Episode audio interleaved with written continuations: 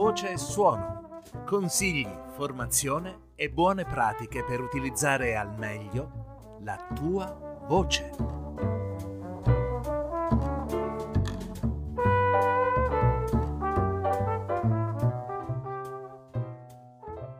Ciao a tutti, sono Angelo Callipo ed eccoci ad un nuovo appuntamento della Voce e Suono, lo spazio in cui riflettiamo insieme, ci consigliamo eh, su quelli che sono i misteri, le tecniche, i segreti, le caratteristiche della voce e del loro utilizzo. Oggi eh, parliamo di un argomento un po' particolare, se volete, cioè eh, come fare a dare alle nostre voci interiori delle vere e proprie voci, cioè che voci hanno le nostre voci interiori. Non siamo qui a parlare di psicoterapia né di psicologia, il nostro vuole essere ancora una volta un esercizio che ci permette un maggiore avvicinamento al mondo della voce. Eh, questa idea di cui stiamo parlando mi viene da, mh, mm, dalla PNL, la programmazione neurolinguistica. La PNL è una scienza mh, mm, relativamente giovane, ma di cui si sta eh, parlando sempre di più negli ultimi anni, fondata in America da Richard Bandler e John Grinder. Uno dei capisaldi della della PNL è il fatto che ognuno di noi è in grado di fare e arrivare a tutto e per poterlo fare ci sono una serie di tecniche e tra queste c'è questa che mi ha colpito particolarmente, cioè la possibilità di ehm, di eh, lottare eh, con le voci interiori che sentiamo eh, attraverso un esercizio interessante e divertente allo stesso tempo. Ascoltatemi, eh, mm, ognuno di noi sente delle voci interiori, quelle negative intendo, quelle che intervengono a frenare i nostri slanci, i nostri progetti, quelle che ci ricordano che potremmo fallire da un momento all'altro, eh, voci interiori che in alcuni casi sono talmente negative e talmente forti da bloccarci e non farci procedere oltre oltre. La programmazione neurolinguistica ci offre a questo proposito una strategia, affidare a queste voci interiori negative il timbro, la sonorità, l'altezza vocale, le inflessioni di voci che detestiamo. per esempio politici corrotti, per esempio persone che hanno tradito in passato la nostra fiducia, per esempio i grandi cattivi della storia, Hitler, Mussolini, eccetera, eccetera, oppure persone che già in passato non hanno creduto in noi, che non avrebbero creduto in noi nemmeno un, quest'ennesima volta. Ecco, dal punto di vista della programmazione neurolinguistica, questo esercizio serve a detonare, diciamo così, la portata della voce negativa, eh, cioè a ridurre quel senso di fallimento che si impossessa di noi all'inizio di un'impresa alla quale ci prepariamo eh, e che che, mm, che, si evidenzia in quella vocina che ci parla dentro, che ci dice che non ce la faremo mai. A noi non interessa questo, noi non dobbiamo detonare questo aspetto negativo, noi dobbiamo prendere questo elemento per un esercizio di applicazione della voce divertente e interessante allo stesso tempo.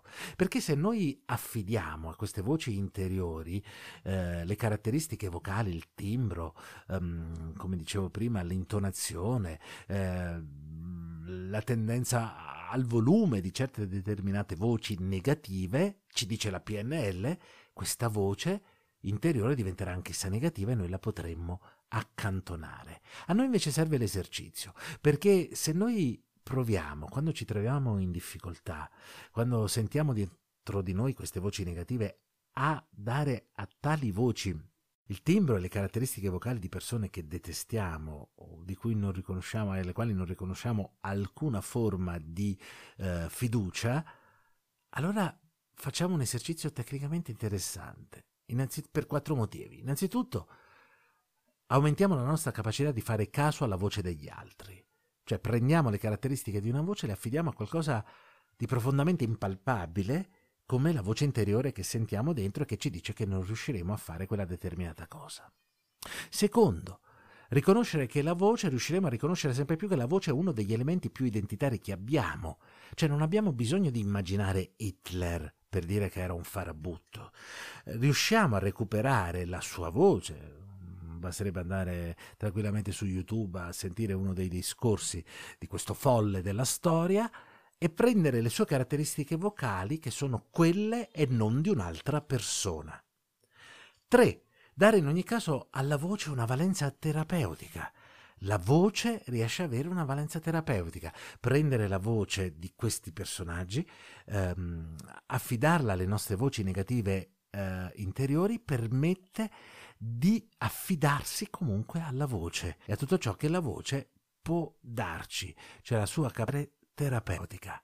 Infine, eh, arrivare ad avvicinarci alla tecnica dell'imitazione delle voci per fare proprie altre identità.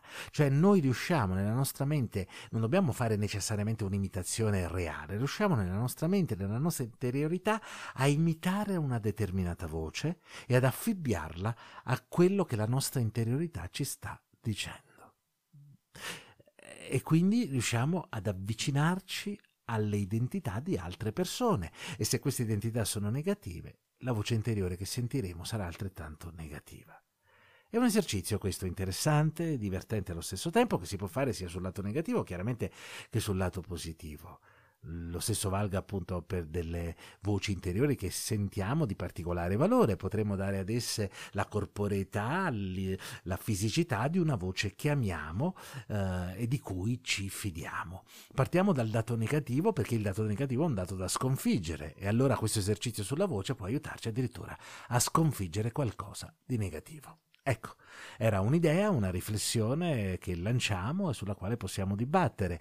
Eh, potete scrivermi angelocallipo-gmail.com, potete visitare la mia pagina Facebook La Voce e Suono o il canale Telegram sempre La Voce e Suono, eh, anche il sito lavoceesuono.wordpress.com e seguire eh, anche i canali Spreaker eh, che sono La Voce e Suono ma anche Der Gondelfarer eh, che sono Gondelfarer che mh, mm, podcast di natura preminentemente letteraria. E ricordo anche voi il canale YouTube eh, La Voce e Suono dove dentro troverete anche Voce ai poeti la necessità di dare voce alla grande poesia. Alla prossima